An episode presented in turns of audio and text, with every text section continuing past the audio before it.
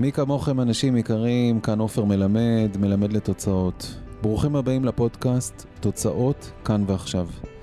מאז ומתמיד האמנתי שבשביל להגיע לתוצאות צריך להשקיע בפעולות. מטרת הפודקאסט, תוצאות כאן ועכשיו, הוא בדיוק כמו מטרתי בחיים. לעזור לך, לעזור לך, להניע ליותר פעולות במה שחשוב לכם בחיים ובעסקים. בדיוק כמו בשיטת המכלול שיצרתי, בפודקאסט נתנו דגשים על שינויים קטנים בהתנהלות האישית שיובילו לשינויים גדולים בקריירה ובעסקים. ודגש על שינויים קטנים בדרך לתפניות גדולות.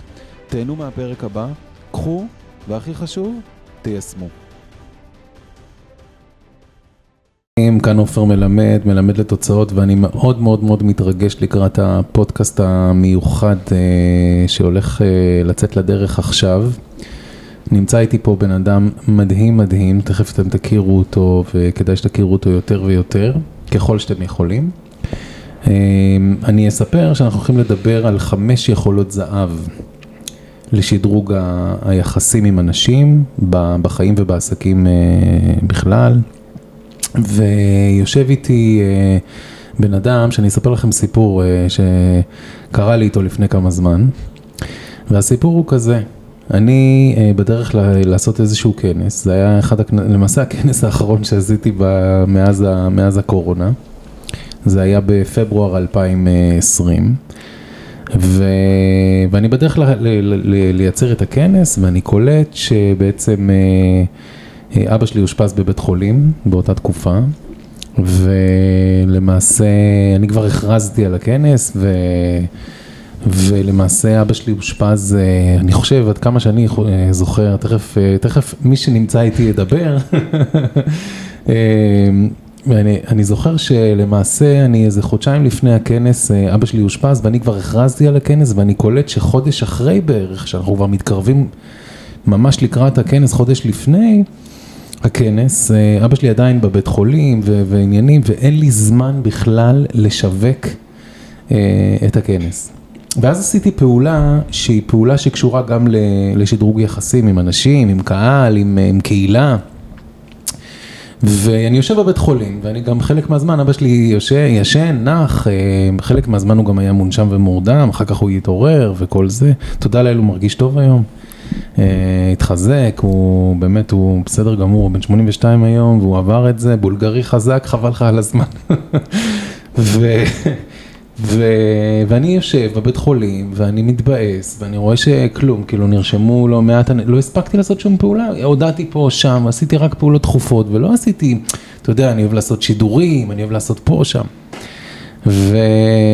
ואז שיתפתי בפייסבוק שלמעשה כך וכך, עם תמונה מהבית חולים, שאני פה, אני לא יודע, אני שוקל אם לבטל את הכנס, באמת התחלתי לחשוב, מה אני צריך עם כל הזה. ו... ואז uh, מי שיושב פה איתי, שקוראים לו uh, אריאל אברבוך, אריאל אברבוך שיושב איתי, ותכף תשמעו אותו, הוא קורא את הפוסט שלי, הוא בין החברים שלי בפייסבוק, וכמובן שהוא קולגה, והוא, אה, תכף תשמעו, אנחנו עוסקים בתחומים משיקים, ויש לו גם כן קהילה גדולה, והוא כזה רואה את הפוסט, לא מגיב. אולי עשה לייק, לא יודע מה, ופתאום אני אחרי, אני יודע מה, באמת, אני חושב עברו, אולי אחר כך הוא יתאר את הסיפור מהזווית שלו, או את הקטע הזה.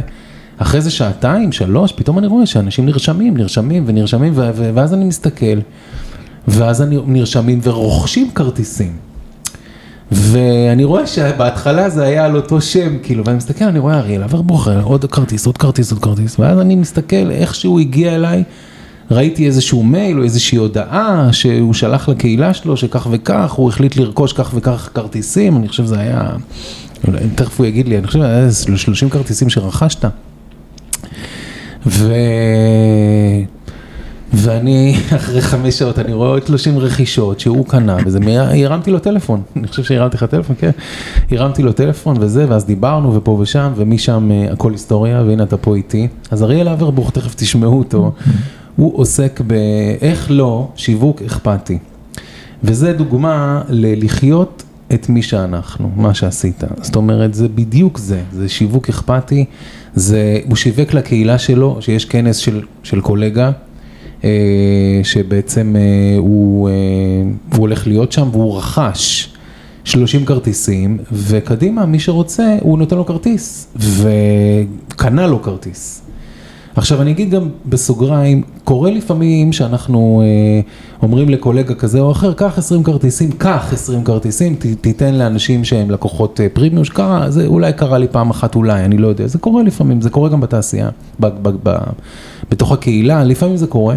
במקרה הזה, זה היה פשוט מרגש, וזה גם נתן הרבה דרייב כדי להמשיך. וללכת לכנס, ולשמחתי כבר אבא שלי השתחרר חמישה ימים לפני שהכנס היה, אפילו דיברתי איתו במהלך, ה, במהלך הכנס תוך כדי בשידור חי. אז אריאל אברבוך, אתה פה איתי, ואני רוצה להגיד לך תודה שאתה איתי בפודקאסט, תוצאות כאן ועכשיו, ואני רוצה שתספר קצת מה מהזווית שלך על הסיפור, עליך. עופר, איזה חבר אתה, מה אני אגיד לך? קודם כל, אה, קודם כל כיף לי, כיף לי להיות פה, כיף לי להיות איתך, כיף לי באמת אה, בכלל להיות בווייב שלך, הוא, הוא כל כך כל כך טוב. תמיד אמרתי לך שאתה, אי אפשר להיפגש איתך ולא לצאת מועצם באיזושהי צורה. זה תמיד קורה. בנגיעות אפילו, כל תגובה שלך על פוסט ועד אה, מפגש פיזי. הסיטואציה שם במקרה, בסיפור שאתה מספר, מבחינתי, אתה יודע, זה מרגש, אבל זה אנחנו, זה, זה טבעי.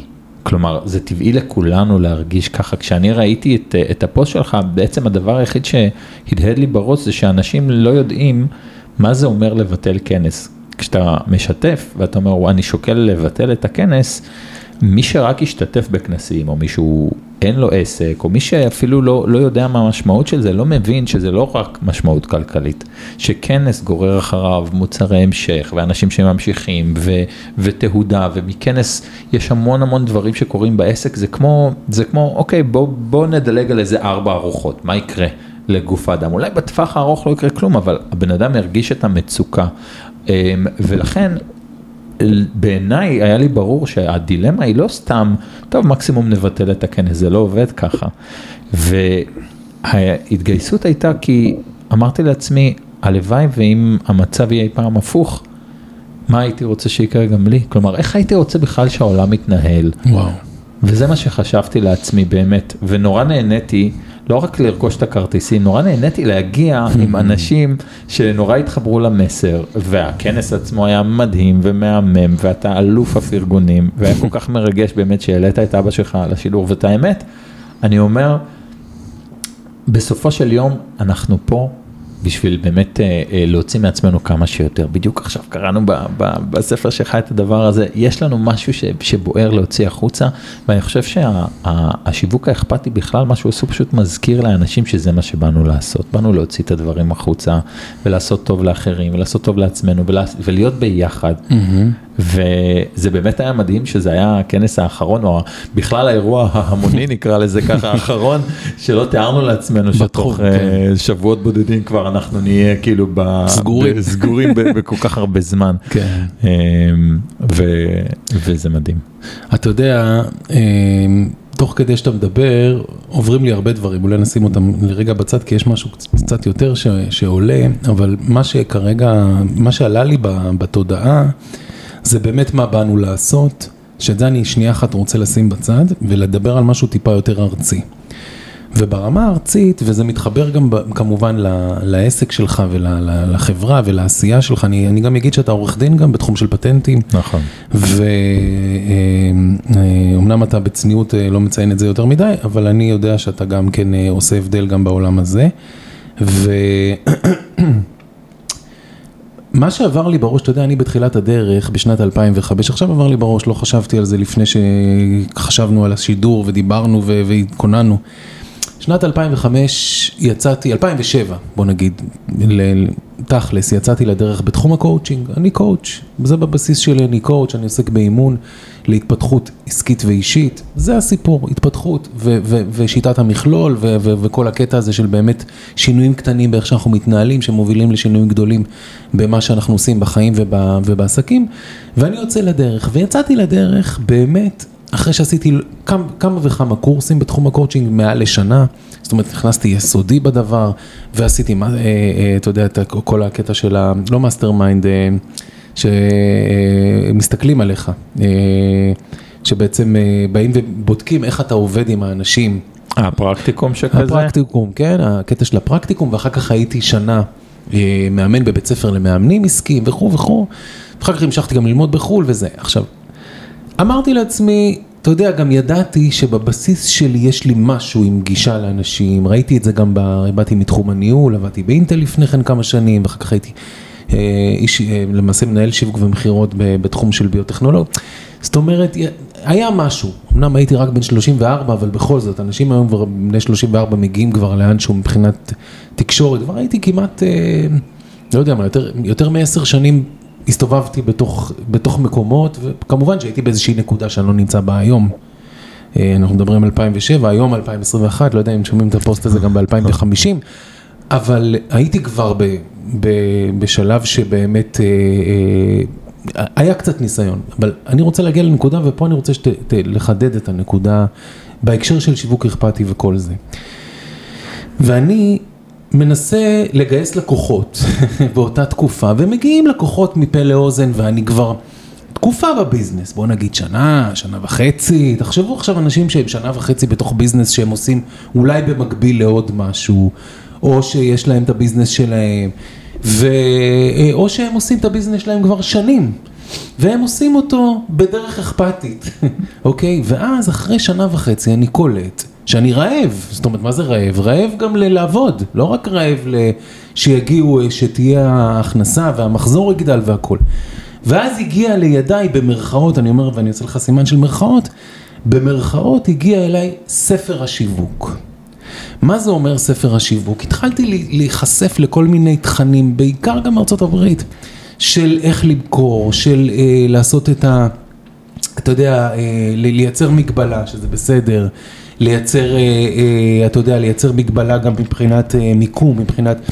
להלחיץ את האנשים, מנגנונים של שיווק. כן, של ספר מקובלים. השיווק בוא נקרא להם, בסדר? כאילו ספר השיווק אומר תעשה כך וכך וכך ויהיו לך תוצאות ותשלח עוד מייל. ועוד מייל ברב מסר, ותביא אנשים לתפוצה, ותייצר רשימת תפוצה כמו שצריך. נכון.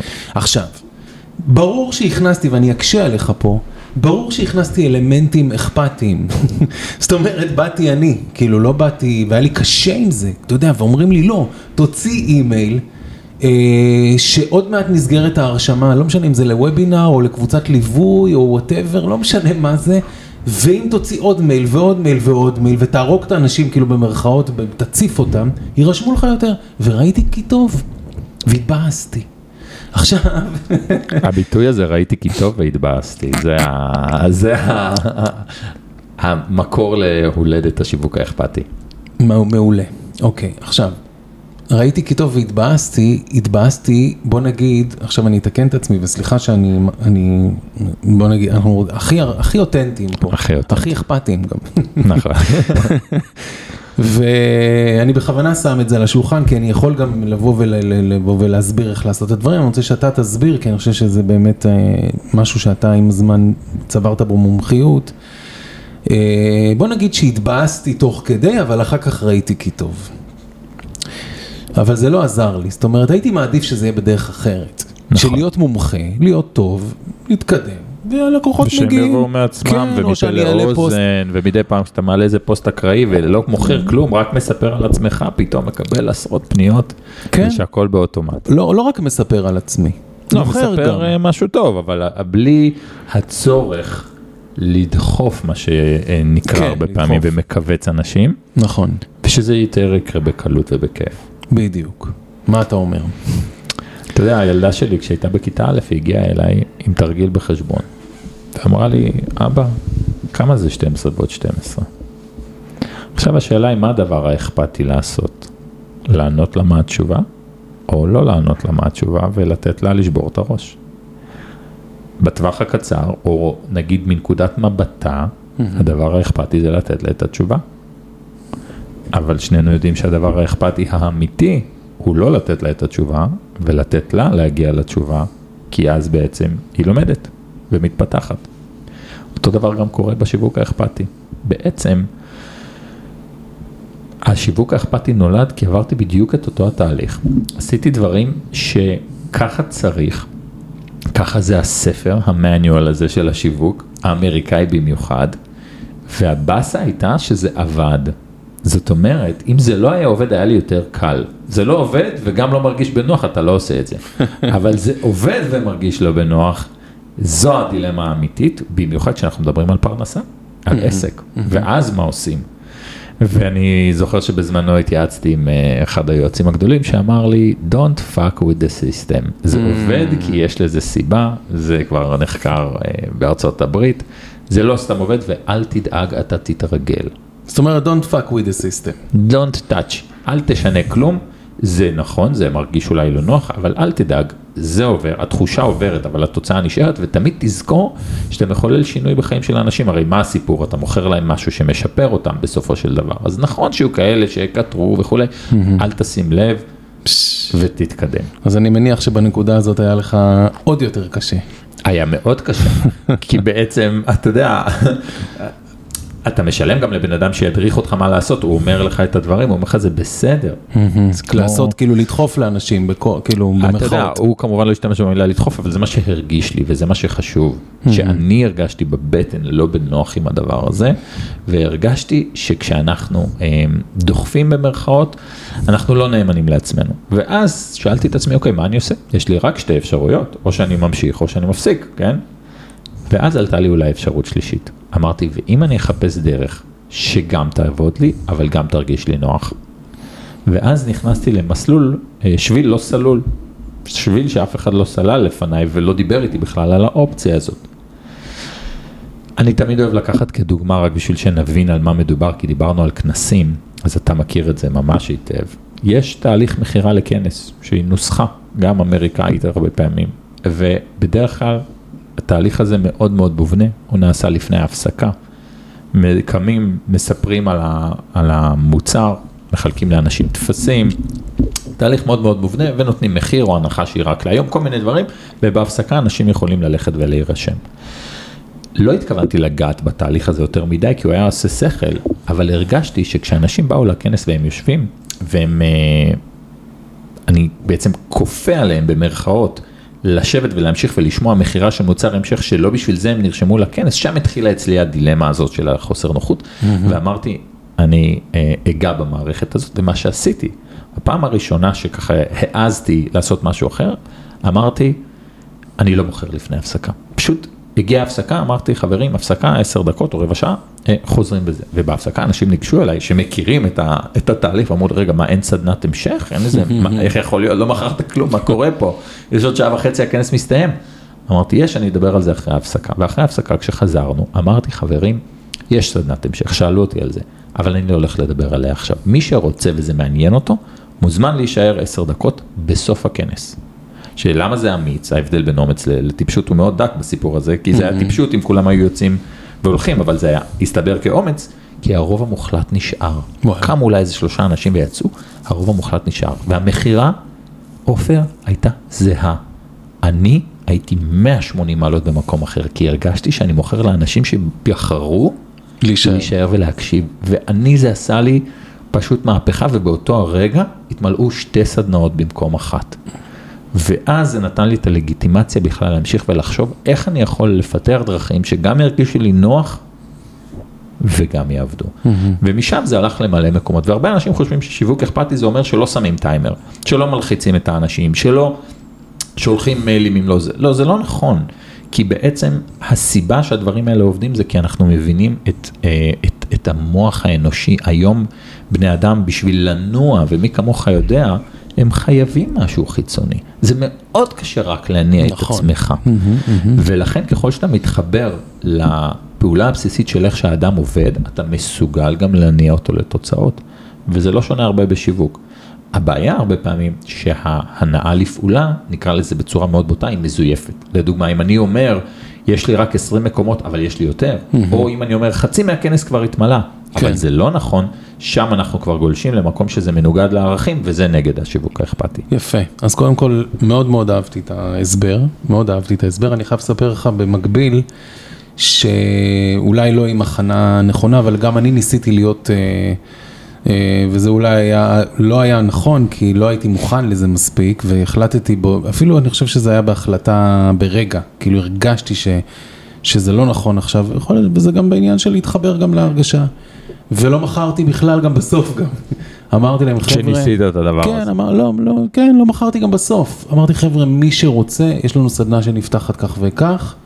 אה, בחוץ, כאילו אפשר, יש טפסים, אפשר להשאיר, מי שרוצה, אנחנו נפנה אליו, ואז אמרתי, כבר אנשים התקשרו, ו, וזה, ובודדים אה, השאירו, או לא בודדים, לא יודע, לא, באמת לא, גם אלה לא שהשאירו, גם אלה שהשאירו, אז אחר כך זה כבר היה, הם היו, זה, וזה לא הייתה פעולה שהיא נכונה, ובעצם, אה, אבל אני מאוד מתחבר למה שעשית, ואני מאוד מתחבר גם ל...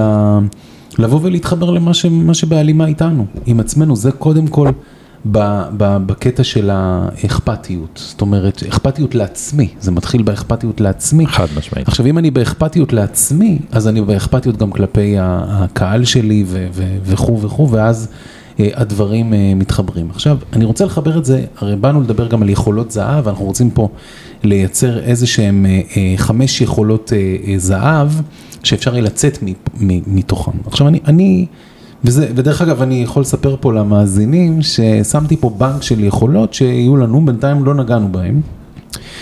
ואני חושב שהיכולת הראשונה ש, שעולה כרגע, שהיא לא רשומה פה. אתה יכול להסתכל אחר כך ברשימה. באמת היא לא בלי רשומה. שליפים אתה... כן, לא- כן, הבאתי כדי ש... אתה יודע, יש דברים שהם חשובים כאילו לדבר עליהם בהקשר של יכולות, אה, אה, אה, שהן יכולות זהב. כן. אה, אבל זה משהו שאולי מתחבר לחלק ממה שכתבתי, וזה יכולת שעולה כתוצאה מהשיחה, וזה משהו שמילה משמעותית, אותנטיות. לגמרי. אותנטיות. ולמה אותנטיות? כי כשאני בא ועושה תרגילים, כן? או כשאני בא ואומר, טוב, אני אעשה ככה, אני אעשה את זה בסוף הכנס, כי הם יחשבו שככה אני עובד אה, אחרת, ואז הם יאהבו אותי יותר והם יקנו יותר, we can smell it. במרכאות אני אוהב להגיד, כאילו אפשר להריח את זה, שאתה עושה פה תרגילים, שבן אדם עושה פה תרגילים. ואחד הדברים הכי משמעותיים, אני חושב, ב, ב, ואנחנו לפעמים מפחדים לעשות את, ה, את הדבר הזה, ועכשיו אני רושם את זה פה, זה הנושא של אותנטיות. מבחינתי, אותנטיות זו יכולת אה, זהב לשדרוג יחסים עם אנשים בעסקים ובחיים, וצריך לשדרג את האותנטיות שלנו, ככל, ש, ככל שאנחנו יכולים, ולא לפחד ממנה. כי אותנטיות זה מתחבר לי גם עם וולונורביליטי, עם פגיעות. זאת אומרת, ברגע שאני אותנטי ואני כותב את, ה, את הפוסט הזה על אבא שלי שלא הולך לי ואני לא מצליח במקביל, והיה סופר אותנטי, בום, העולם התעורר.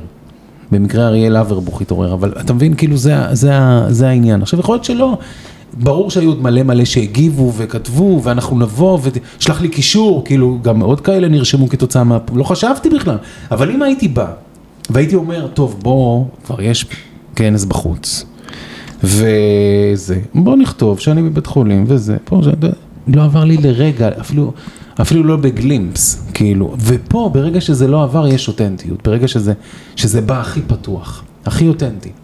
אוקיי, אז זה, זה יכולת אחת משמעותית, יכולת זהב שאפשר לפתח אותה. זה תמיד אה, מזכיר לי שאתה יודע, השיווק האכפתי, כששואלים אותי, אז מה זה השיווק האכפתי? אני תמיד אומר שהשיווק האכפתי הוא הרבה יותר פשוט ממה שאנשים חושבים, כי הוא בעצם היזכרות. הוא ל- פשוט להיזכר במי אנחנו, מה אנחנו, ומה זה אותנטיות.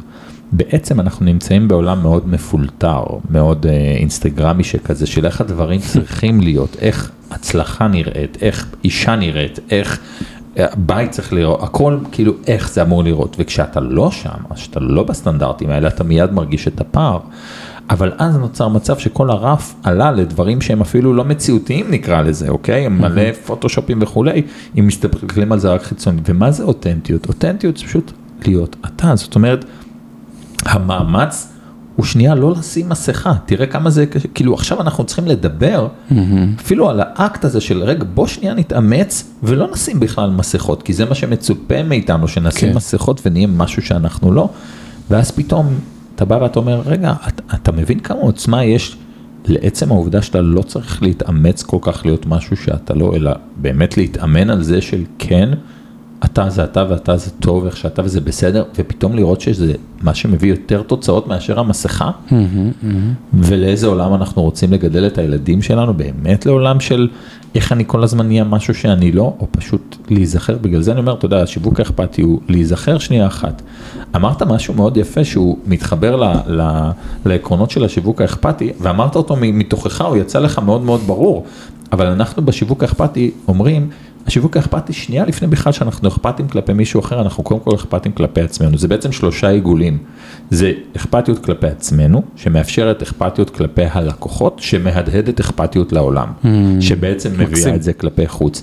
ואכפתיות כלפי עצמנו, היא לא אפשרית אם אתה לא אותנטי, אם אתה כל הזמן עסוק בלהיות משהו אחר. אתה שנייה אחת עוצר ואתה אומר, רגע, איך אני מרגיש עם זה?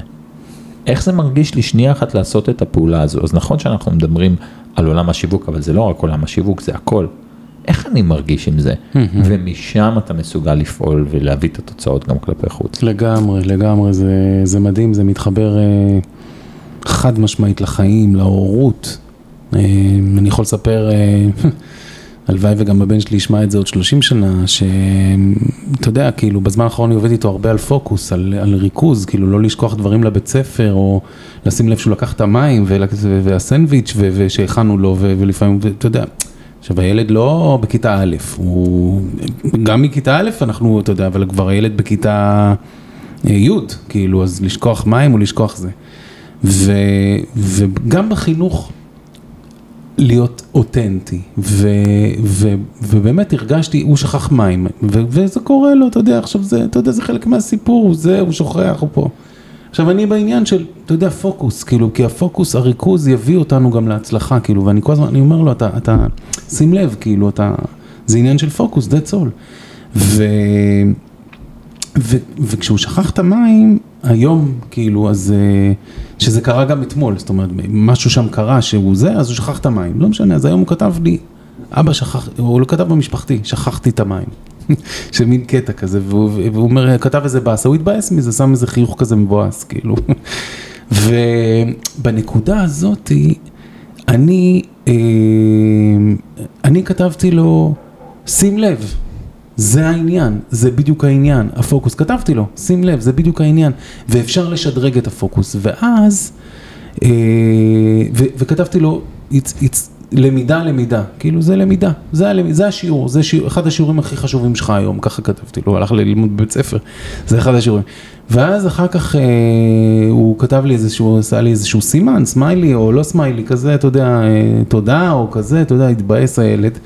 ואז אני כאילו באותנטי, ואני כאילו אומר, אני אקח איתי בקבוק, בית ספר לא רחוק מהבית, ואני אומר, כאילו, אני יכול עכשיו לקפוץ לשים בשום, אצל השומר בקבוק, ואז אני לא רוצה כאילו להאכיל אותו בכפית וכל, אבל בפנים, בבפנים, באותנטי, אמרתי לעצמי, וואלה, כאילו, אני אקח, אני אשים לו את המים, ואני גם אה, אכתוב לו על זה משהו. וזה מה שעשיתי.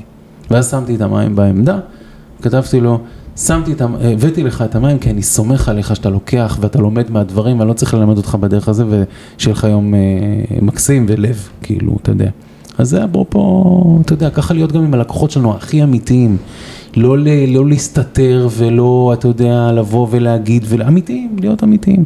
עכשיו, זה מתחבר לי גם עם עוד איזושהי אה, יכולת משמעותית ב, בתקשורת הבין אישית. כי אני, אומר, אני תמיד אומר יחסים לפני תוצאות. יש לי גם הרצאה כזאת, יחסים לפני תוצאות. בשדרוג היחסים שלנו, והכל תלוי ביחסים, כי בסוף אנחנו עושים הכל עם אנשים, כסף עם אנשים, הצלחות עם אנשים, הכל עם אנשים. והנקודה אה, שעולה בהקשר של, אה, של אותנטיות שעוד יותר מתחברת, זה שיתוף. שיירינג, לשתף את הבן אדם, mm. לא שיירינג דה פוסט, לשתף את הבן אדם, לשתף את הלקוח. ואני מאוד, אוהב בג... אני מאוד עובד בגישה של לשתף. זאת אומרת, גם באיפה, בנקודות שאני נופל בהן, באיפה שאני נמצא, אם אני מדבר על שיווק או על מכירות, אז אני משתף אותם, אוקיי? ואני חושב ששיתוף זה נקודה מאוד מאוד מאוד משמעותית ב, בלעשות את השיתוף ממקום אותנטי. כי אה, כשאתה משתף, מה קורה כשאנחנו משתפים? משתפים, אני משתף אותך סיפור על הבן שלי, או אני משתף פה את הקהל, או אתה משתף על הקטע הזה שהיה לך אומץ לשנות, לגעת בתהליך השיווקי. מה קורה כשאנחנו, בוא, בוא נדבר קצת על שיתוף. נוצר בעצם אה, bonding, אתה יודע, אה, אה, הזכרת שאני גם אה, אה, עורך אה, פטנטים, זה בגלל שצברתי כל מיני מקצועות במהלך חיי, ואיחדתי את כולם לכל מיני דברים, ואחד המקצועות הראשונים שלמדתי היה בכלל רוקחות. Mm. ולא הרבה אנשים יודעים שאני גם ממש הייתי רוקח בסופר פארם, כמו. שאתה, זה כן, עם האקמול והכל. וככזה אני תמיד מחשיב את עצמי כאיש מדע.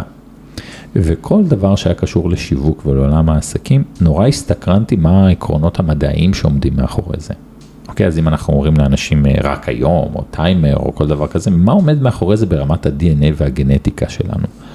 הנושא שאתה מדבר עליו הוא בעצם חומרים ש built in ב-DNA שלנו, אנחנו אמורים להפריש שגורמים ל bonding בינינו. לפני בערך 70 אלף שנה, בני האדם על פני כדור הארץ היו עוד אחת מהחיות שיש בחוץ. לא שלטנו בכוכב כמו עכשיו, ולמעשה זה באמת מדהים שגם הגענו למצב שהכוכב בשליטתנו לחלוטין, לטוב ולרע, כן? אבל אה, אין על זה עוררין. אנחנו לא החיה הכי חזקה בטבע, לא הכי מהירה בטבע, איך הגענו לסיטואציה הזו? באמצעות היכולת שלנו לעבוד בקבוצות. יש לנו משהו ב-DNA שמיועד לאפשר לנו לסמוך אחד על השני וליצור אמון, וזה משהו בסיסי. למעשה, אם תחשוב על זה, כשנולדים ילדים קטנים ואנחנו הולכים ונותנים אותם למטפלת, לגננת, אז סבבה, יש לה תעודה על הקיר, אבל אתה מפקיר את הדבר הכי יקר שלך, לא סתם אני אומר מפקיר, כי יש הרבה מאוד, גם אתה רואה את ההשלכות של זה, אבל לאורך מאות של שנה, אנחנו לא היינו יכולים להתקדם כאנושות אם לא הייתה לנו את היכולת לסמוך על אנשים, אפילו שאנחנו לא מכירים אותם, רק מעצם העובדה שהם בני אדם. ושהם איתנו בקבוצה ושיש לנו את המנגנון לסמוך, למה? כי כשהיינו חיים בשבט, אני הייתי הולך לישון ויודע שאתה שומר עליי. כן. ואתה היית יכול ללכת לישון ולדעת שאני שומר עליך. השיתוף, מה שהוא עושה, הוא עושה משהו מאוד מאוד מעניין. הוא גורם להפרשה של אוקסיטוצין. בעצם כשאני משתף משהו, גם אם אני, גם אם אני מאוד פגיע, כשאני משתף אותך במשהו שהוא אישי שלי, אני באותו רגע אומר לך, אני סומך עליך. ברגע שאני אומר לך, אני סומך עליך, אצלך מופרש אוקסיטוצין ואתה מתחיל לסמוך עליי. ושתדע לך שמעשי העוקץ הכי גדולים באנושות לא נעשו על ידי זה שמישהו הגיע עם אה, אקדח ושדד מישהו, לא, הם נעשו על ידי פעולות אמון כאלה, שאם אתה תחקור אתה תראה שהשודד לצורך העניין, או ה... עבריין, לא משנה אם זה מיידוף או משהו כזה, הוא הפגין אמון כלפי אחרים ואז הם האמינו בו. אוקיי, אוקיי, נקודה מאוד מאוד אה, מעניינת, לקחת את זה עמוק, את הקטע הזה של באמת השליטה על הכוכב, כתוצאה מזה שאנחנו יכולים לעבוד בשיתוף ולעבוד בקבוצות. ואני, אתה יודע, לקחת את זה למקום של bonding. אני חושב שאחד הדברים הכי חשובים שאנחנו יכול, צריכים לקחת לתשומת ליבנו, במיוחד בתקופה כל כך טכנולוגית וכל כך דיגיטלית ואינסטגרמית, כמו שאתה קורא לה, אה, אה, שהיא אינסטגרמית, אה, אתה יודע, כאילו, זה פשוט, הכל עובד בלוגריתמים ובזה, ותקשורות בצורה מלאכותית, כביכול אני לא רואה אותך ואנחנו זה. ואחד הדברים שאני אוהב גם בקטע של הפודקאסט, שאני, נכון שאפשר לעשות שידורים גם זה, אבל יש פה משהו בזה, בחיבור, ב bonding. שעושים בפודקאסטים אה, אה, בעולם בכלל, שאנשים נפגשים ועושים את הפודקאסט, אפשר להיפגש גם בזום ולעשות את הפודקאסט, אבל, אבל זה משהו אחר, זה יוצר משהו, משהו אחר, יוצר bonding, ואני חושב שכשאנחנו משתפים, אנחנו מקרבים. כשאנחנו משתפים, אנחנו מקרבים. ו... וברגע שאני משתף, זה לא משנה אם אני משתף על הצלחה או על משהו שאני מתרגש או שאני שמח שכך וכך, ו... ואני, אתה יודע, יש נטייה להגיד שברשת, וזה נכון, שיותר לייקים וקומנטס על דברים שהם קשים ושלילים, שאני נפצעתי בכתף אה, בינואר 2021 השנה, אז זה הפוסט שזכה להכי הרבה לייקים אי פעם, כאילו, אתה מבין? כאילו, אה, הכי הרבה אינטראקציות, איזה אלפיים וכמה אינטראקציות בו, אתה יודע, כאילו זה. וכשאני מעלה, אני לא יודע מה, שעכשיו מתחיל כנס, אז, אה, אז אנשים זה. כי, לא יודע מה, משהו שם קורה אחרת באוק- באוקסיטוצין כנראה. זה, זה, זה ממש ככה דרך אגב, זה באמת, אתה יודע, אני אפילו עשיתי על זה פעם פוסט, שזה נורא מתסכל אותי, שאתה יודע, אנשים יכולים להעלות פוסטים שהם משני חיים, תכנים משני חיים ולזכות ב...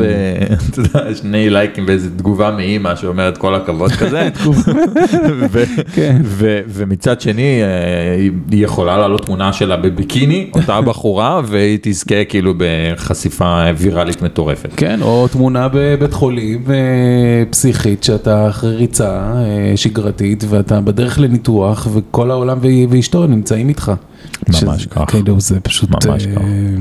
פשוט שיתוף מדהים. זה bonding, זה מאוד נכון, כן. זה מאוד יפה. אני רק אה, אומר שזה גם מובנה אצלנו ב-DNA, כן, זה משהו שהוא אה, חזק מאיתנו. כן, אז אם יש משהו שאנחנו יכולים ברמה המעשית, כי אני מאוד אוהב במעשי, זה באמת שני דברים, עד עכשיו דיברנו על שתי סגולות, שאחת מהן הייתה בבנק שלי, זה שיתוף, אחת לא, זה האותנטיות, אה, שזה בעצם אה, אה, באמת להעלות את רמת האמיתיות שלנו ולא לפחד מזה. לא לפחד מזה גם בבית, גם בזה, לבוא גם עם הילדים, כמו שהיה דוגמה עם הילדים. אז מה? אז יגידו שאתם אה, זה ואתה יודע, תבוא, תבוא. כמובן לא בצורה שהיא חסרת טקט, אבל להעלות את רמת האותנטיות. נכון. זה אחד. שתיים, אה, לשתף יותר. לשתף, שתף את הקהל שלך, שתף את האנשים, לא משנה אם אתה עובד, אני מדבר עכשיו עם, עם, עם המאזינים, לא משנה אם אתה עורך דין ואתה פוגש עכשיו את ה... שתף, אז מה, אז הלקוח הנכון, אם זה לא הלקוח הנכון, אז לא צריך, אז שלא יבוא. אני תמיד אומר שלא יבוא, יגידו כן, אבל אתה יכול להרשות, איזה שטויות, לא יכול להרשות, מה יכול להרשות, מה, אני לא. רוצה את הלקוח הבא? ברור. נכון. מה זאת אומרת הפוך? הפוך, כי אני אומר זה מתחיל מהאותנטיות ומגיעים הלקוחות המדויקים ולא כשאתה מגיע לכמות לקוחות מסוימת אז אתה יכול להרשות לעצמך להיות אותנטי. בדיוק, בדיוק, נכון. זה ה-be do have. ביחד. לגמרי, לגמרי. אז, אז הדבר השני זה שתפו יותר. שתפו, אל תפחדו, שתפו. מה, ילך? שילך, זה לא הלקוח. נכון. גם ככה הוא היה כנראה הלקוח שעושה בעיות, או אני לא יודע מה, אז שחרר אותו. שחרר אותו כי שיתפת והוא נדלק משהו שהוא לא אהב, אז לך, כאילו, כן. זה בסדר. יבוא הבא, ויהיה לך יותר זמן בשביל הבא, והבא יביא את החברים שלו. נכון מאוד. שזה גם אה, זה.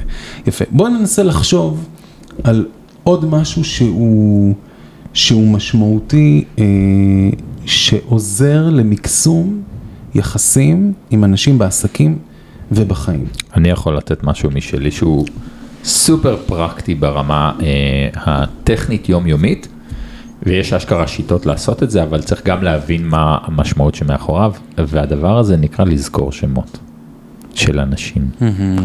עכשיו במיוחד מי שאתה יודע, כבעל עסקים, במיוחד מי שמפתח קהילה, מי שיש לו אנשים, היכולת לא רק לזכור שמות, אלא גם להתאמץ ולזכור מה היה שם באינטראקציה עם האנשים, הדבר הזה אה, מניסיוני הוא פשוט כובש, כובש לשנים קדימה, והסיבה היא גם מאוד אבולוציונית, כי לכולנו יש את הרצון להרגיש חשובים.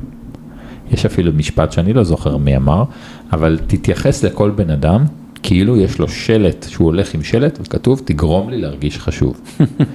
והבסיס הבסיסי של כל זה זה לזכור את השם של הבן אדם, וכשאני נמצא בסיטואציות כמו הרצאה, ואני יכול להרצות בפני עשרות או מאות אנשים, ולהיות באינטראקציה עם הקהל, כשמישהו מגיב, כשמישהו שואל, אני יוצר ואני אומר מה השם שלך, ואז כשהוא אומר לי את השם, אני באותו רגע כבר תרגלתי את זה הרבה מאוד, יש לי טריק בראש של איך אני יכול לזכור את השם שלו, בדרך כלל אני עושה את זה על ידי איזשהו משהו שאני מדמיין. אוקיי, אז נניח שהיא אומרת לי, קוראים לי ציפורה, אז אני ממש מדמיין אותה עם כנפיים של ציפור, זהו, אני לא יכול לשכוח את השם שלה, אפילו שנים קדימה אני אזכור. אבל אז מאוד חשוב במהלך ההרצאה, אני חוזר ואני אומר, כמו שציפורה כאן אמרה, עכשיו, כשאתה עושה את זה עם בן אדם אחד זה נחמד, כשאתה עושה את זה עם. עשרה, 12, 15 אנשים, ובמהלך ההרצאה כל הזמן חוזר ונוקב בשמות שלהם, אנשים א' מאוד מאוד מתרשמים מזה, אבל כל אחד מהם מרגיש מאוד מיוחד, וגם מרגיש יותר פתיחות להמשיך ולהשתתף בהרצאה, ואז זה נהיה כמו גל שסוחף את האנשים. עכשיו זה רק בנושא של הרצאה. כן. אבל לתרגל את זה בכל דבר, בכל מקום, בשומר שהיה עם, אה, אה, בבנק לפני כמה ימים שפגשתי ולעשות את זה, זה כל כך עוצמתי עופר, שאני חושב שזה אחד הדברים הכי underestimated שאנשים אה, אה, לא מכירים. כן, זה מאוד מאוד חזק הנושא הזה של באמת אה, לזכור שמות וגם לזכור מה היה שם, לזכור מה היה שם. אה, לפני, אני, אני חושב אפרופו לזכור, זה היה אתמול, שלשום, מרוב מאורעות הדברים, אני זוכר שהייתה לי שיחה עם, אה, עם מישהו, ו, ואז אמרתי לו, אה, כן, ומה עם זה וזה, כל מיני דברים, וגם דברים שקשורים לילדים שלו, כאילו מישהו ש... שהנה, עכשיו אני נזכר, לקוח, לקוח שלי לשעבר, שהוא במגזר. אה, החרדי, ואז עבדנו עם איזושהי קהילה, וקהילה שלמה של, אה, של חבר'ה אה, מבני ברק וזה, ועבדנו תקופה ארוכה ממש, כאילו עם כל, ה, עם כל הקהילה, קהילת נדבורנה וזה, אני זוכר. עכשיו אני התקשרתי אליו בכלל, חיפשנו איזשהו בחור שיעזור באיזשהו כנס של חרדים, עבור קולגה שלי. ואתה יודע, שאל אותי קולגה, תשמע, יש לך איזה מישהו, כי אני מנחה באיזשהו כנס של חרדים, אני צריך מישהו שיעזור לי עם הספרים ועם הזה וזה. ושלחתי, התקשרתי וזה, ואז אנחנו מדברים, מי כמוך וזה, כרגיל, ואז אני אומר לו, מה שלומך, וואו, וזה, והוא היה בטוח שאני בא למכור לו עוד פעם איזשהו, זה, היינו, עבדנו יחד שנים, הוא אומר לי, תשמע, אני זה, אני פה, אני מתקדם, אמרתי לו, תקשיב רגע, יש לי, לא, אני, אבל לפני כן, ולא רוצה ככה, לא, אתה יודע, בשביל זה, אבל לא לחשוף יותר מדי דברים שקשורים גם ברמה האישית. ואז אמרתי לו, אבל איך זה, איך קורה עם, עם זה וזה? לא משנה אם זה עם הילדים, או עם האישה, או עם זה, ואז... אמר לי, מה, איך אתה זוכר? איך אתה... אמרתי לו, מה אתה, אנחנו עבדנו יחד שלוש שנים, מה זה, איך אני אומר לי, כן, אבל לא דיברנו על זה כל כך הרבה. אמרתי לו, אני זוכר שזה היה עניין מהותי אצלנו, הוא אומר לי, תקשיב, אתה משהו מיוחד, וכך וזה, זה בדיוק ה... זה בדיוק הנקודה. אבל תראה איזה משהו, אתה יודע, דיברתי על זה קודם ממקום באמת מאוד עוצמתי. אבל זה בא כשבאמת אכפת וכשבאמת מעניין, ולכן זה לא מצריך הרבה מאמץ. אני כן אומר שנניח הנושא של לזכור שמות, יש הרבה אנשים שגם אומרים אני לא טוב בשמות, mm-hmm. אני ממש לא מאמין בזה, אני באמת מאמין שזה כלי שאפשר לתרגל, אבל הנושא של להתעניין במה שהבן אדם מספר, ואז זה פשוט נכנס לך באופן טבעי לארכיון, ואתה פשוט שולף את זה בפעם הבאה שאתם נפגשים, הוא לא באמת מצריך הרבה מאמץ, הוא פשוט מצריך אכפתיות והקשבה. או, אז הנה, המילה הבאה. הסגולה הרביעית. כן, השלישית, אנחנו בשלישית. אנחנו, קודם כל אמרנו, זה לזכור שמות. בסדר? אנחנו לוקחים.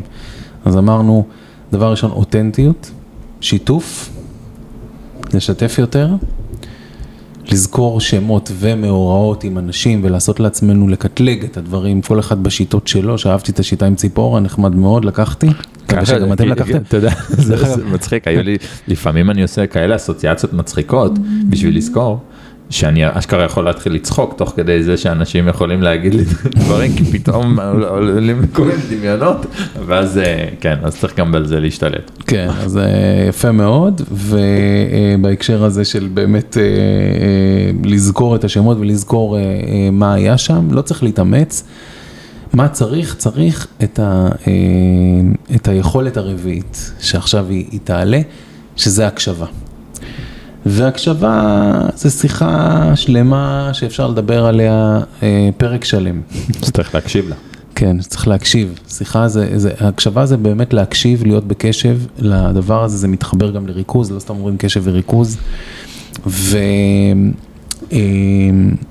אה, חושב שהקשבה, אתה יכול להיות בהקשבה לאדם, גם כשאתה קורא אה, דברים שהוא כותב, או רואה תמונות של דברים שהוא מעלה ברשתות החברתיות. Mm-hmm. אתה לא צריך להיות בהקשבה כמו שאתה מקשיב לי עכשיו, אני מקשיב לך ואתם מקשיבים לנו. דרך אגב, אם אתם מקשיבים, אז אתם מוזמנים, אם אתם יכולים, בכל מדיה, אם אתם אוהבים את מה שאתם שומעים, כי יכול להיות שזה יופיע גם במדיות אחרות, או חלק או הכל, או חלק מהפרק יכול להופיע גם ביוטיוב, בפודקאסטים, אז שלה, שלי, של אריאל, ווטאבר. תכתבו, אתם אוהבים, איזה יופי, לקחתי, איזה... תספרו לנו מה אתם חווים, תספרו לנו על יכולת זהב שלכם בהקשר של אה, אה, יחסים עם, אה, אה, עם אנשים, בסדר? משהו שאתם חושבים שהיא יכולת זהב שאתם יכולים לכתוב לנו כתגובה, שזה משהו שאפשר, כל העולם יכול לקחת. אז זה... אה, זה בהקשר שאני מקשיב עכשיו לקהל שלי, שנמצא, אה. לקהל שלנו שנמצא כאן אה, ברקע. ובואו נדבר על הקשבה. בעולם אה, דיגיטלי, בעולם אה, מאוד אה, קפיטליסטי, בעולם ששועט קדימה, שלא מקשיב, שרק מח- מחכה להגיד מה הוא אה, רוצה להגיד. אה, בוא נדבר קצת על הקשבה, מה אפשר לעשות עם, ה- עם העניין הזה? מה, מה יש שם? מה, מה עולה לך אסוציאטיבית כשאנחנו מדברים על הקשבה? בטח מלא. וואו, אני באמת חושב שזה נושא מאוד מאוד מהותי בחיי באופן כללי. ואני אגיד לך מתי זיהיתי לראשונה אה, את החשיבות שלו, ממש כנער. אני זוכר שהייתי אה, עושה תרגילים שהם אנטי רפלקס, זאת אומרת נניח אה, בתור נער רבתי עם אמא שלי כמו כל teenager אני מניח, אבל היה איזה רגע שפתאום עצרתי ואמרתי בוא נראה אם אני יכול להשתלט על הרפלקס הזה, שבאמצע הכעס או ריב אני מתפרץ, אני כועס.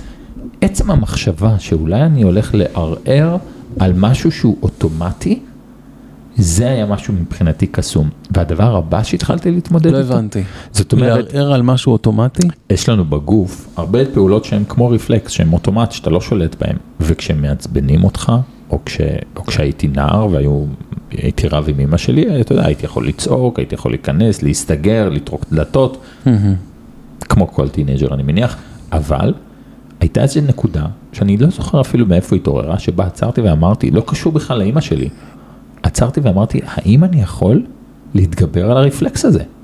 האם אני יכול, שבאמצע הריב בא לי לצעוק בחזרה ואני לא צועק ואני לא מרים את הקול? זה בכלל לא קשור לתקשורת או ללהיות רגוע, זה פשוט היה רפלקס, זה היה יכול להיות כמו, האם אני יכול שהרופא ייתן לי עם הפטיש בברך ואני לא אאשר את הרגל, כן, לצורך העניין. האם אני יכול בכלל להתגבר על משהו שהוא נורא אוטומטי אינסטינקטיבי אצלי? ואז התחלתי להתאמן על זה. ואתה יודע מה הכי יפה עופר? שחיכיתי לריבים עם אמא שלי. חיכיתי מתי יהיה הריב הבא כדי שיהיה לי על מה להתאמן, כי אתה לא יכול להתאמן בלי שיהיה לך איזה דבר אמיתי. וא' זה היה משגע אותה שפתאום היית נשאר מאוד מאוד רגוע במהלך הריב, אבל אני הרגשתי ניצחון מאוד גדול. כן. ואז הדבר הבא שאמרתי, האם אני יכול, למרות שנורא נורא בא לי להגיד עכשיו משהו, האם אני יכול אשכרה לעצור ולשמוע רגע את הבן אדם השני, ולשים את עצמי בנעליו ולראות את העולם מנקודת מבטו. עכשיו, אתה יודע, אני מספר על זה עכשיו גם במונחים מאוד, אה, נקרא לזה, אה, אימוניים לצורך העניין, וזה מדהים, אבל באותו, באותה תקופה זה היה ממקום, נקרא לזה אפילו קצת אגואיסטי, כי פשוט רציתי נורא לנצח. איזשהו משהו שהוא נורא אינסטינקטיבי, לא רציתי איזשהו מסע של התפתחות אישית, אני לא, לא אשקר פה שהייתי שם איזה, כן. אה, זה, אבל מה שקרה בעקבות הדבר הזה, זה שהתחלתי לתרגל איזושהי מיומנות שהיום ממש ממש מלווה אותי, שמה קורה לבן אדם שמולי, מה עובר עליו.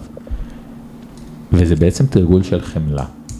זה בעצם, אני אגיד לך, מתי בפעם הראשונה הכי חזק אה, זה עלה? בזמן מלחמת המפרץ. היינו בחדר האטום, בזמן האזעקות, ואני אמרתי לאמא שלי, האם יכול להיות שסדאם חוסיין הוא בעצם לא כזה בן אדם רע? עכשיו, היא התחילה לבדוק לי, אתה יודע, שהמסכה אטומה, שלא חדר גז, שאני בסדר, אבל מה חשבתי לעצמי? אמרתי, רגע, אם אני הייתי נולד שם, בעיראק, וגדל במדינה שכל הזמן לימדו אותי לשנוא את היהודים ואת הישראלים, והייתי מגיע לתפקיד של שליט, ואשכרה הייתה לי את היכולת לפגוע באנשים שכל חיי לימדו אותי שהם רעים. האם הייתי עושה משהו אחרת? ועצם המחשבה הזו, אתה יודע, אתה יכול לקחת את זה למלא מקומות, כן? אבל עצם המחשבה הזו מאפשרת לך שנייה אחת להיות בחמלה כמעט כלפי כל יצור חי באשר הוא, ולהיות בהקשבה למה שעובר עליו. ואני חושב שזו מיומנות שהיא מוטמעת בנו, בני האדם, אני לא חושב שהרבה חיות מסוגלות לדמיין את עצמם בנעליים של מישהו אחר. אנחנו יכולים לדמיין את עצמנו בנעליים של חיה, להרגיש איך הכלב ש, ש, שעכשיו חווה משהו, מה הוא, מה הוא חווה. איך אה, יצור שחווה התעללות או כאב, מה הוא חווה, ואנחנו אשכרה יכולים לדמיין את עצמנו, ולכן קיבלנו את המתנה הזו של ההקשבה, אנחנו פשוט באמת, כמו שאתה אומר, בעידן שהשימוש בה, אנחנו קצת שכחנו, וכמו ששיווק אכפתי זה היזכרות, גם ההקשבה זה להיזכר במשהו נורא נורא בסיסי, כן. ממש כך. אתה יודע, אה, אני אקח את זה לרמה הארצית לרגע, ואני אגיד כמה דברים מאוד מאוד חשובים אה, על הקשבה, שאני אומר גם בהרצאות שלי, כי אני מדבר גם על הרבה על יחסים לפני תוצאות, לפני עסקים, לפני מכירות.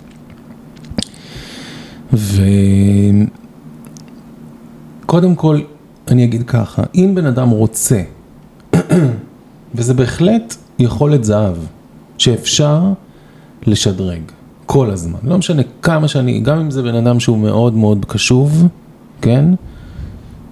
אתה יכול לשדרג את זה, אתה יכול לשדרג את זה עוד, אוקיי? וככל שתשדרג יותר את ההקשבה, אני, אני טוען שתהיה לך יותר הצלחה, חד משמעית. כי כשאתה קשוב, אתה ער, אתה רואה, אתה קולט, אתה לוקח, אתה הופ, ואתה מייצר. אם אתה רוצה לחשוב עסקית. או שאתה יודע, אתה יותר חד ואתה יודע מתי לפעול, מתי לא, מתי להגיד בפגישות, בשיחות מכירה, ב- ב- ב- you name it, במשאים ומתנים מורכבים ומה שאתה רוצה. ולא תמיד זה, זה לא תמיד גם אה, אה, פו- פוגע או, או מדויק או זה. ו, והנקודה הזאת היא של אה, לשדרג את ההקשבה. ואני אגיד, בוא נגיד ברמה הכי ארצית. הכי ארצית, ואנחנו נזכיר פה דברים שכולם יודעים. אני אומר כולם, כי הקהלים שמגיעים לשמוע אותנו והם שומעים אותנו עד עכשיו, 50 דקות מאז שהתחלנו לדבר, אה, אז זה אנשים שבאמת ברמת מודעות גבוהה יחסית, ו- וחשוב להם להשתדרג ולהקשיב, ויכולות זהב לשדרוג היחסים עם, ה- עם אנשים, זה משהו משמעותי עבורם, והם כל הזמן לומדים.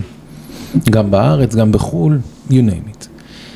דבר ראשון, אם אני שואל אותך, הכי פשוט, בסדר? ואתה יכול, אתה יכול לחשוב על זה עוד שנייה, מה הדבר, ואתה אמרת משהו מאוד מאוד יפה, לחשוב מה עובר על האדם מולי, זה גורם לי להקשיב. בוא נחשוב רגע, מה עוזר לי להיות בהקשבה. אז מבחינתי, אני אפילו לא צריך דקה לחשוב על זה. ברגע שאני מסוגל לדמיין את עצמי בנעליו, לא כביטוי, שנייה אחת לראות את העולם מנקודת מבטו באמת, נפתחות לי אפשרויות אדירות לשדרוג התקשורת שלי איתו. אוקיי, אז אתה אומר ממש כאילו לדמיין להיות בנעליו באמת, תוך כדי השיחה. אם אנחנו תראה מדברים כמה על... דמיון עלה פה בסיפור הזה, הרי דיברנו על השמות ואיך אה, לדמיין, זה פשוט, אני ממש יכול להיכנס, אתה יודע, יש לי לקוחות לפעמים, היה, הייתה לי פעם, אה, אה, היה לי סשן עם, עם, עם קוסמטיקאיות, והתחלתי לדבר איתן, אמרתי, אני מתאר לעצמי, אמרתי, תדמיינו איזה קשה זה לאישה, היא קמה בבוקר, היא צריכה תוך כדי הארגון של הילדים גם להצליח להתאפר ולעשות את כל הדבר הזה, איך היא יכולה להתאפר בשבע דקות? איך היא יכולה לעשות? היא צריכה לשים את המסקרה ואת הרימל ולהתחיל לשים את, את, את הפודר. עכשיו, הן מסתכלות עליהם, מה זה, מאיפה אתה שולף את כל, ה, את כל הנתונים על, ה, על האיפור? כן. כשדיברתי, אני אשכרה נכנסתי רגע לנעליים שלה ואשכרה הרגשתי את הקושי ואת הלחץ שהזמן דוחק. את הילדים לבית, אני יכול ממש לדמיין, וכשאני אומר לדמיין זה לדמיין.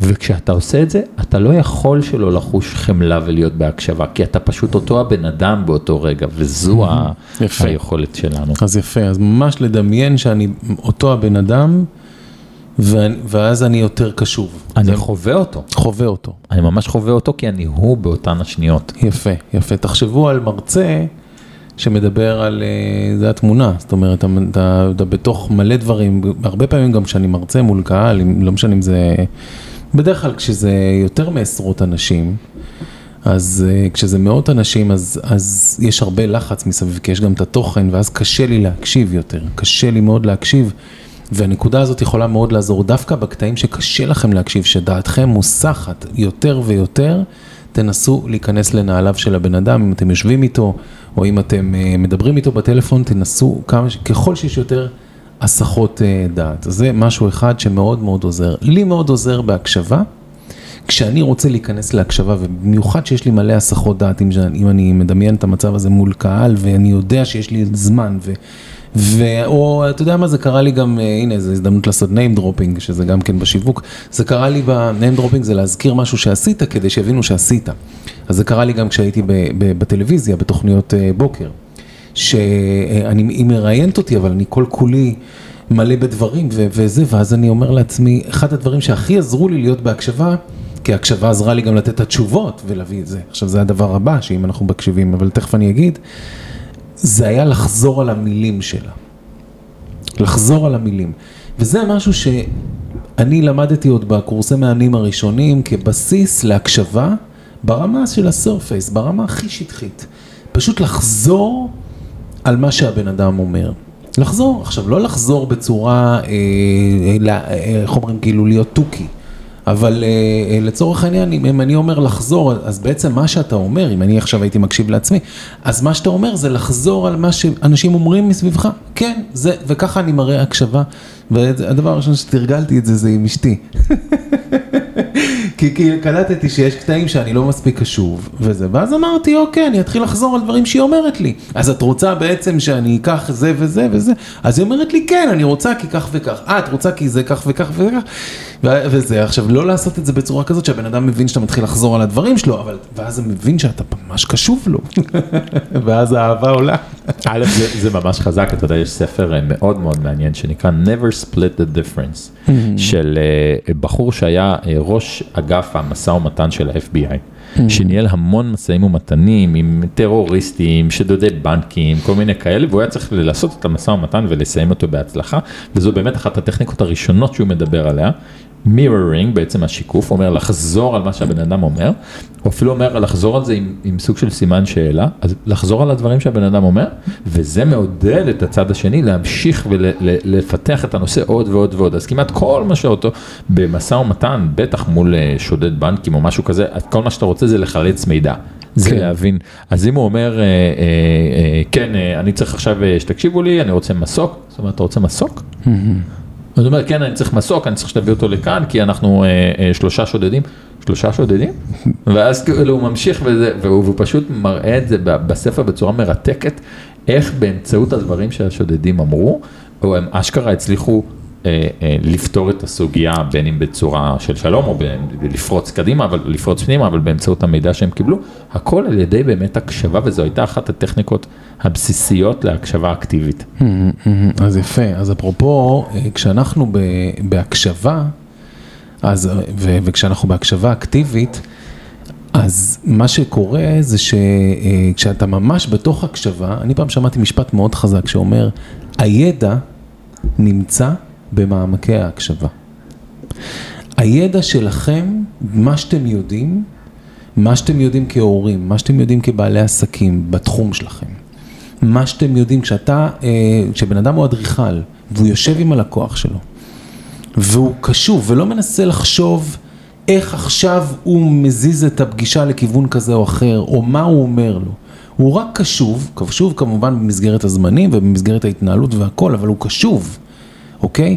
במכירות, אתה יודע, הרי אני מעביר גם... אה, אה, אה, סדנאות בתחום של גישת המכירה הטבעית. אחד הדברים בגישה הזאת של המכירה הטבעית זה מה אתה רוצה ולהקשיב לו ומה עוד, ומה עוד היית רוצה, וממש לשם לעבוד.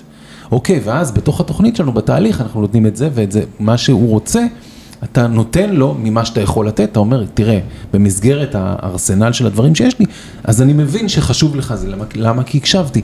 זאת אומרת, הידע הידע שלכם נמצא במעמקי ההקשבה. כשאתם בהקשבה, הידע עף. ממש. חבל על הזמן, עף. וכש, וכשאנחנו לא יודעים מה, אתה יודע, אנשים שואלים אותי לפעמים, אנשים שהם אה, מאמנים צעירים, כן, אומרים לי, איך אני יודע מה אני צריך, אתה, אתה יודע, איך, הרי א', ב' זה לשאול שאלות, עכשיו, איפה השאלות? שאלות בהקשבה. עכשיו, ברגע שאתה תקשיב, אתה תראה שכל התכנים שלמדת יצופו. זה הסיפור. מהמם. זה סיפור מאוד אה. יפה. אז אנחנו הולכים לסגולה החמישית. אז אמרנו, הסגולה החמישית ש... אה, שאתה יודע מה, אני... אני אביא, בסדר? אני אביא את הסגולה החמישית ואני חושב שאחד הדברים ה- המשמעותיים ש... אה, אה, אלא אם כן עולה לך איזושהי סגולה שאתה רוצה להגיד? תגיד, אני ארחיב עליה. אני מקשיב לך. אוקיי, סבבה, מעולה. אז יפה. אז תראה, אני, האמת שאני, יש לי פה כל מיני דברים שככה מה, מהבנק של הסגולות, אה, אה, אבל יש משהו שהוא מאוד משמעותי, והוא קצת, אה, הוא קצת, אה, בוא, אני לא יודע איך לקרוא לזה, אבל הוא קצת contradict, יש לו קצת סתירה. כי אנחנו מדברים על שדרוג היחסים, אוקיי? ואני, מה שאני הולך להגיד עכשיו, זה כאילו נגד יחסים, כאילו. כן. אוקיי? אתה יכול לנחש על מה אני... פרידה מאנשים שהם לא ב vibe אה, הנכון שלנו. אוקיי, אז אחד זה יכול להיות זה, זאת אומרת זה יכול להיות ללכת לכיוון של פרידה מאנשים שהם לא ב vibe הנכון שלנו, או פרידה, או, או לא. לא. אתה יודע, אני גיליתי בשלב מסוים ש... שיש אנשים אפילו במשפחה המורחבת ש, שבתקופה אחרת שלא פרגנו על המהלכים שעשיתי העסקיים בתחילת הדרך, אחר כך הם פרגנו והכל, אבל אה, לא פרגנו, אז, אז, אז בהתחלה הייתי מחפש את הפרגון שלהם, אחר כך נפרדתי מהרצון שלי לחפש את הפרגון שלהם, זאת אומרת לא נפרדתי מהם כי, כי רציתי להיות בסביבה שלהם. זאת אומרת, למצוא את הדרך שאנשים שאתה רוצה להיות יפה. בסביבה שלהם, כן, אז להיפרד מדברים אחרים שאתה אה, אה, יכול לעשות איתם דברים אחרים נפלאים. אבל זה, רציתי לדבר דווקא על משהו שהוא מאוד מאוד עומד בסתירה במרכאות, עם שדרוג יחסי, אבל הוא לא בסתירה. כי תכף שאנחנו נפתח את זה, הוא לא בסתירה. וזו שיחה מאוד מאוד משמעותית שאני עושה לה בילדאפ עכשיו, ש... שכתבתי עליה גם פרק בספר הראשון שלי, תוצאות כאן ועכשיו, ו... וזה פשוט שיחה שהיא חוזרת על עצמה בעסקים כל הזמן, היא חוזרת על עצמה אה, אה, ב- ב- בכלל, ב- ב- ב- בתקשורות גם בבית, ועם הילדים, ו-you name it, כאילו. וזו שיחה של לשמור על הגבולות. הגבולות שלנו, ב, ב, להיות במצב שאנחנו יודעים לשמור, ואנחנו נרחיב בנקודה הזאת למה אני מתכוון, לא הגבולות במרחב הפיזי. לשמור על גם שם, אבל זה לא השיחה. השיחה היא זה הגבולות. גבולות, אני אתן דוגמה הכי פשוטה לגבולות. קבענו פגישה עם לקוח לשעה או לשעה וחצי, או קבעתם הרצאה של ארבע שעות, או קבעתם וובינר של שעה ורבע, או you name it מה קבעתם.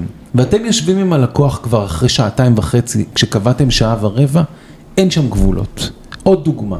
נכון, אני אתן לך לפתח את, ה, את, ה, את השיחה הזאת על, על גבולות כשדרוג יחסים, אוקיי? כשדרוג ליחסים.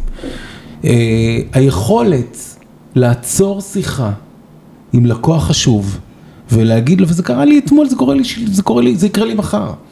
לקוח פרימיום שלם אלפי שקלים בחודש, אתה אומר לו, תקשיב, יש לי, אני איתך. אתמול זה קרה לי. אתמול אני, זה, וזה, משהו חשוב, וזה הייתי בדיוק בדרך לפגישה, והיה לי עוד קצת זמן, אבל רציתי קצת, רציתי קצת להירגע לפני שהפגישה, הלכתי לפגישה עם המעצבת של הכריכה של הספר השני. וכאילו רציתי, אתה יודע, לשבת קצת בשקט, לפני שאני נכנס לפגישה עם המעצבת וזה, ואז אמרתי לו, החלטתי שיש לי עוד חמש דקות. עכשיו, היכולת לבוא ולהגיד ללקוח הזה, שהוא לקוח משמעותי, לבוא ולהגיד לו, תקשיב, אני רואה שהם התקשרו, הייתי בשיחה אחרת, לא משנה, אני זה, ו, ו, ואז אני רואה שהם התקשרו, ואמרתי, אני אחזור, אני לא אחזור, לא יהיה לי זמן לדבר איתם, אבל אני יודע שזה, הם לא מתקשרים אליי כל שנייה, הם תמיד שולחים הודעות, ואז אני חוזר, וזה, ואם הם יתקשרו זה דחוף. הם יודעים את זה, זה גם בסדר של הגבולות שקבענו. סבבה, לא מחייגים קל, כאילו, מחייגים בכיף, אבל לא, אם אתה מחייג, יש משהו... האצבע לא קלה על ההדק. כן, אתה יכול לשלוח הודעה, אני אחזור אליך, הכל טוב. ו... וככה עובדים. אם יש משהו ממש קריטי שעכשיו זה, והם התקשרה, הם שניים, לא משנה, שניים ב... ב... שבאותו עסק וזה. אמרתי, אני חוזר, לא חוזר. חזרתי, ואני יודע שהשיחות איתם יכולות להיות גם רבע שעה ועשרים דקות. ואז אני אומר, שנייה אחת, אמרתי, חכו, תקשיב, קרה כך וזה, וההוא אמר ככה, שנייה רגע. תקשיבו לי רגע, יש לי בדיוק חמש דקות איתכם, עכשיו. אתם רוצים? אפשר לדבר עכשיו? אתם רוצים עוד שעתיים אני יוצא מהפגישה הבאה, אני מתקשר אליכם, מה שאתם מחליטים. ואז היא אמרה, לא, לא, חשוב לי עכשיו לפחות כמה דקות שנ... שתגיד לי מה אתה חושב, וזה, ובאמת אחרי חמש דקות. אמרתי להם, תקשיבו, נגמר הזמן שלנו, ת... בואו נחליט שאתם עושים כך וכך וכך. ו... מדהים. וזה שדרוג היחסים. אתה יודע שדיברנו קודם על זה ששיווק אכפתי הוא קודם כל אכפתיות כלפי עצמנו. פריצה של הגבולות של עצמנו היא משהו שהוא אחד הדברים הכי מבלבלים אנשים כשהם באים אליי עם הנושא הזה של שיווק אכפתי. והם חושבים שאם אני מלמד שיווק אכפתי, זה אומר שאם הם מתקשרים אליי עכשיו בתשע בערב ואני לא עונה, או זה לא בסדר, האם אני לא אכפתי בזה שאני לא עונה בתשע בערב? איך זה, איזה מין אכפתיות זו אם אני לא זמין להם? אתה מבין? ההגדרה של המילה אכפתי, אני מאוד נהנה ממנה, כי בעצם מזכירה לאנשים שאכפתיות היא גבולות לכל דבר ועניין. זה אפילו הייתי אומר כמעט מילה נרדפת לצורך העניין. כי אכפתיות היא היכולת שלנו לזהות גבולות, לעמוד בגבולות, וגבולות הרבה פעמים מתפרש כמשהו שהוא לא בסדר, בעוד שגבולות זה הדבר הכי בסדר שבעולם. זה מזכיר לי את מה שאמרתי לך בהתחלה על הילדה שלי, העובדה שאני אומר לה לא מתוקה, אני לא הולך לתת לך את התשובה, אני נותן את הגבול הזה, כן? בעצם אני נותן לה את המתנה הכי גדולה, ואני עושה את זה הרבה פעמים עם בעלי עסקים, אם הם שואלים אותי מה אתה אומר על משהו ספציפי, אם אני אגיד להם מה דעתי, אני בעצם ויתרתי עליהם. אני בעצם נתתי להם את התשובה לבעיה מאשר את הכלי להמשיך ולהתפתח, ודווקא היכולת שלי לשים גבול, זה הדבר הכי אכפתי שיכול להיות בעולם. לגמרי. עבור אנשים. ולכן אני חושב שלשים גבולות, אתה יודע, זה, זה משהו שאני אה, שמתי לעצמי אותו כיעד לפני כמה שנים, אני ממש זוכר שאמרתי לעצמי, השנה זו השנה שאני הולך לעבוד על הנושא הזה של גבולות, כי גם אני הרגשתי את החוסר יכולת שלי לדעת, רגע, איפה, איפה אני לא אכפתי, איפה אני, ולמדתי שיש הבדל בין נתינה להקרבה, כשבעצם אתה נותן, הכל טוב ויפה. כשזה הקרבה, זה כבר בא על חשבונך. Mm-hmm. ויש הרבה מאיתנו שנניח דיברנו על עסקים ושליחות, כשאנחנו נותנים ומשאירים את עצמנו ככה לסוף, ואני, אה, אה, יהיה לי קשה, או אפילו לא אמשוך שכר הביתה, אבל אני אתן ואתן ואתן ואתן ואתן, זה כבר לא נתינה, זו הקרבה. והנתינה תמיד צריכה לנבוע מתוך היש, מזה שיש לי לתת, מזה שיש לי עכשיו חמש דקות, בשמחה אני אתן לך את כל החמש, אני אתן את כל כולי, אבל הם בחמש דקות האלה. כן. ברגע שאתה חורג מהחמש דקות האלה, זה כבר הקרבה ולא נתינה. ואם היית מאחר לפגישה עם המעצבת בשביל לרצות את אותו לקוח, זה כבר הקרבה ממש גדולה. ואתה יודע משהו מאוד יפה במה שאמרת, אני רק אגיד את זה? הזיהוי הזה, שאתה אומר, אני בכלל רוצה לעצמי כמה דקות שנייה לפני הפגישה, זה משהו מאוד מאוד יפה, ש, שאני מאוד מעריך אנשים שיש להם את היכולת הזו, כי זה בעצם היכולת של הגבולות שלך, אפילו גבולות פיזיות של הגוף, שאתה אומר, אני חייב שנייה אחת להתרכז ולנוח, כי אני יודע שייתן לזה, זה, זה משהו שאני אני, אני מאוד מאוד אוהב, אה, וזה משהו שהוא מראה על אכפתיות קודם כל כלפי עצמנו, ומשם אפשר לתת לעולם. לגמרי, אתה יודע, זה אפרופו, זה, זה לשים את עצמי במרכז. כשאני שם את עצמי במרכז ואני שם גבולות, אז אני יכול לשים במרכז גם את הלקוחות שלי, אוקיי? ואפרופו בהקשר הזה של נתינה, אה, ניטשה, אה, בספר, אה, אה, בס, לא, למעשה בספר כשניטשה בכה, של אה, ארווין יהלום, הוא אמר שם משהו שנחרט בראשי, כאילו שזה פשוט מדהים, כאילו שמתחבר לי לכל השיחה של הגבולות, עכשיו אפילו כתבתי את זה בספר שהוא, שהוא מדבר שם והוא אומר, שניטשה אה, בספר כה אמר זרטוסטרה, הוא, הוא מצטט מהספר, אה, והוא אומר שניטשה דיבר על אגואיזם חיובי. אגואיזם חיובי. Mm. ואז מה, מה, מה הוא אומר? הוא אומר שאגואיסט זה לא חייב להיות משהו שלילי. זה לא חייב להיות משהו שלילי. אם זה בא ממקום של אגואיזם חיובי, מה זה חיובי? להגיד למישהו לא. כן? אני מפשט את הדברים, זה היה כתוב בצורה מורכבת שם בקטע של, ה, של האגואיזם החיובי, אבל אם אתה בא ואתה אומר למישהו לא, כן? ואתה כאילו אגואיסט, כאילו כביכול, אבל אתה עושה את זה כי אתה שם את עצמך במרכז, כי אם היית אומר לו כן, לא היית מלא, לא היית שלם עם הכן הזה, אז למה לתת לו? אפרופו נתינה. ממש. ובקבלה אומרים, יש דבר כזה שכשזה אובר נתינה, מדברים על, אה, בקבלה, מדברים על לחם ביזיון. לחם ביזיון. לחם ביזיון בעצם אומר, שמעת את המושג הזה? כן, זה קורה הרבה, אתה יודע, במיוחד אה, לבעלי עסקים שרוצים לתת אה, אה, בחינם, רוצים, לתת, רוצים לתת ללא תשלום, ואחר כך מופתעים למה הבן אדם לא השתמש בקורס, נתתי לו אותו במתנה, כן. מתוך זה שלא היה לו לשלם, רציתי, אבל זה בדיוק הקטע בלחם ביזיון, שאתה לא מעריך בכלל. את מה שקיבלת, הערך שלו יורד ברגע שאתה אה, אה, לא נותן, ואני חושב שהרבה פעמים המקום הזה מבחינתנו הוא גם פריצה של גבולות. כן. הוא גם פריצה של גבולות. נכון, נכון, מסכים איתך. וכשאנחנו יודעים לשמור על גבולות, אז אנחנו פורצים גבולות. וכן, אז פשוט לשמור על גבולות ולשים לב שאתם אה, לא במקום של לרצות, וברגע שאתם תהיו במקום של אתם עושים את מה שאתם רוצים לעשות עם הלקוח ולא מרצים, אז אתם תראו שאתם גם משדרגים את היחסים, ואז יש לכם יותר תוצאות ויותר הצלחה, ואפשר לעשות את זה בצורה הכי אכפתית שבעולם. נכון. ולא להגיב, אפשר ללכת לדבר על, גם על, על כל ההודעות וואטסאפ שאנחנו לא מגיבים או כן מגיבים, ואני רואה שאתה עובד מאוד יפה עם הוואטסאפ. אני שם לב בתקשורת שלנו, שאנחנו... חברים, אנחנו אה, נכון. מתקשרים, קולגות וזה, אתה לא מגיב לי אה, מהר, אתה לפעמים מגיב או נותן למישהו אחר אה, מהצוות שלך להגיב לי, שזה גם בסדר, ואני מבין שיש פה עניין של התנהלות ושל ניהול ושל, ושל לעשות את הדברים בצורה אכפתית. זה חשוב לי, כן. אתה יודע, בסופו של יום באמת זה אחד הלקחים שאני הייתי מגיע למצב של...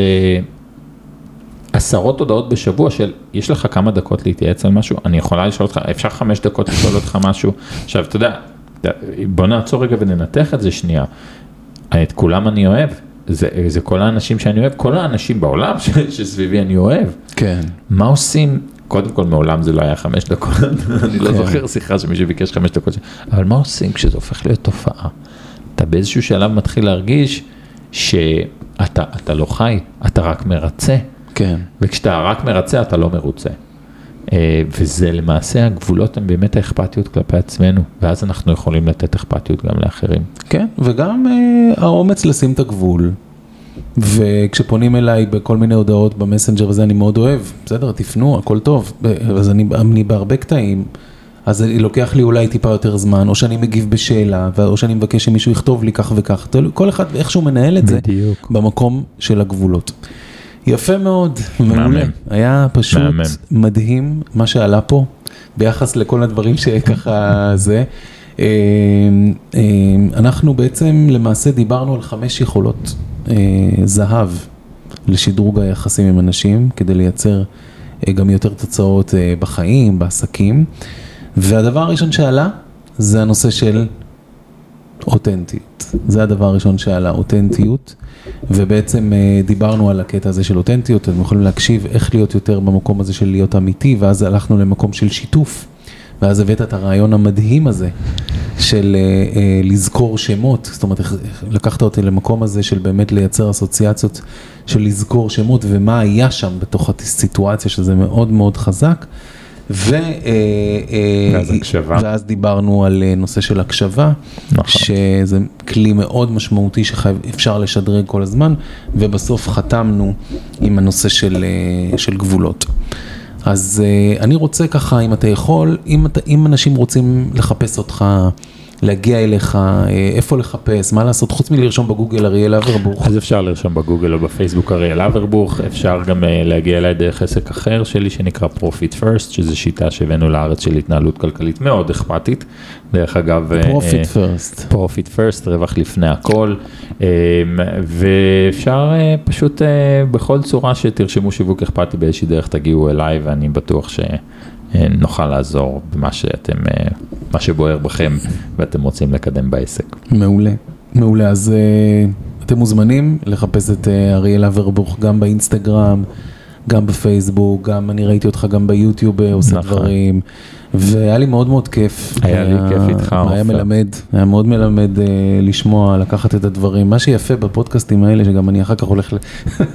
הולך ומיישם גם חלק מהדברים, וזה גם, זה, זה, זה חזק מאוד, זה כאילו עושים יחד עם הקהל את הלמידה. נכון, נכון, אז לך מגיעה תודה ענקית, גם על ההזמנה, גם על כל ההפקה פה, היה כיף ממש. מעולה, אז uh, תודה רבה לכם, ואנחנו ניפגש uh, בפרק הבא. תודה רבה. אז להתראות, ביי ביי. עד כאן הפרק של היום. אהבתם את הפרק? מוזמנים לשתף חברים, קולגות, לקוחות. כמובן שאפשר לכתוב לי תגובה כאן, בפייסבוק, באינסטגרם או בכל מקום שאתם פוגשים אותי ברשת. מוזמנים גם לחפש עופרמלמד.co.il. רוצים עוד פרקים? אז יש עוד פרקים, לא לדאוג. חפשו את הפודקאסט, תוצאות כאן ועכשיו, בכל מנוע חיפוש ובכל מקום שאתם נמצאים בעולם. והכי חשוב, תזכרו שאין כמוכם ושהלמידה נמצאת ביישום. להתראות בפרק הבא, עופר מלמד, מלמד לתוצאות, ביי.